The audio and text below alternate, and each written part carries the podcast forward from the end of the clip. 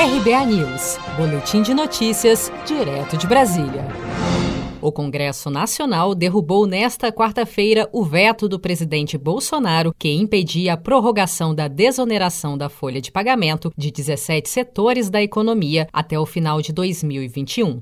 Foram 64 votos contra dois no Senado, em sessão presidida pelo líder do governo, senador Eduardo Gomes, do MDB de Tocantins, que confirmou a votação horas antes da Câmara dos Deputados no mesmo sentido, por 430 a 33 pela derrubada do veto. Nesta terça-feira, em reunião com líderes de bancadas do Congresso, o governo desistiu de defender a manutenção do veto e abriu caminho para que a sessão fosse realizada. O presidente do Congresso, senador Davi Alcolumbre, comemorou. Nós estamos na pandemia, o Brasil está perdendo muitas vidas e a gente não pode perder empregos.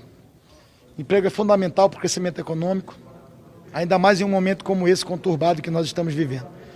Então eu queria dividir essa vitória com todos os brasileiros, porque depois de um longo debate, de 60 dias aguardando a votação do Congresso, o governo compreendeu e construiu com os líderes partidários da Câmara e do Senado do Congresso a possibilidade de apoiar a derrubada do veto do próprio governo. Então eu acho que isso tem que ser exaltado, porque isso é maturidade política, é relação institucional honesta, é a busca da conciliação de temas importantes. Há três meses atrás, quando houve o veto em relação à desoneração, a visão do governo era outra. E agora, na sessão do Congresso hoje, nós tivemos a orientação do governo para a derrubada do veto do governo.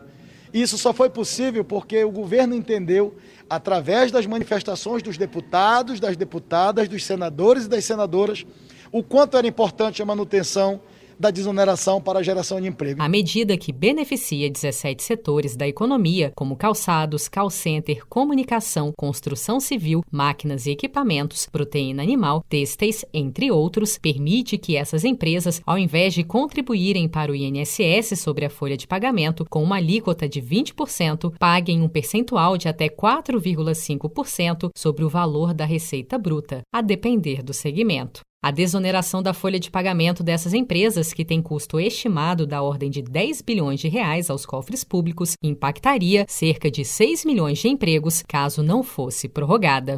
Seja para conquistar sonhos ou estar seguro em caso de imprevistos, conte com a poupança do Sicredi. A gente trabalha para cuidar de você, da sua família e proteger as suas conquistas. Se puder, comece a poupar hoje mesmo. Procure a agência Sicredi mais próxima e abra sua poupança. Sicredi, gente que coopera cresce. Com produção de Felipe Andrade de Brasília, Daniele Vaz.